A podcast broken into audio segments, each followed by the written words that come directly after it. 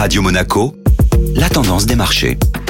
La tendance des marchés avec Société Générale Private Banking. Bonjour Alexandre Rolando. Bonjour Benjamin. Une fin de semaine riche en publications d'indicateurs économiques scrutés de près par les investisseurs. Vendredi dernier, les investisseurs attendaient avec impatience le rapport sur l'inflation aux États-Unis, espérant déceler des indications quant au rythme de réduction des achats d'actifs à venir par la Banque centrale américaine, dont l'ultime rendez-vous se tiendra ce mercredi. En novembre, les prix à la consommation affichent donc leur plus forte progression depuis 1982, sans toutefois dépasser les attentes du consensus, portant ainsi l'inflation totale américaine à plus 6,9% et plus 4,9% retraité des composantes liées à l'énergie et l'alimentation. Toujours du côté des États-Unis, l'indice de confiance du Michigan est ressorti au-dessus du consensus en décembre, venu ainsi valider l'amélioration du sentiment des consommateurs américains. Deux nouvelles accueillies positivement par les marchés qui terminent donc la semaine sur une séance stable et des performances hebdomadaires dans le vert et ce malgré la propagation du variant Omicron. Toute l'attention des investisseurs se porte désormais sur les différents meetings des banques centrales qui se tiendront cette semaine.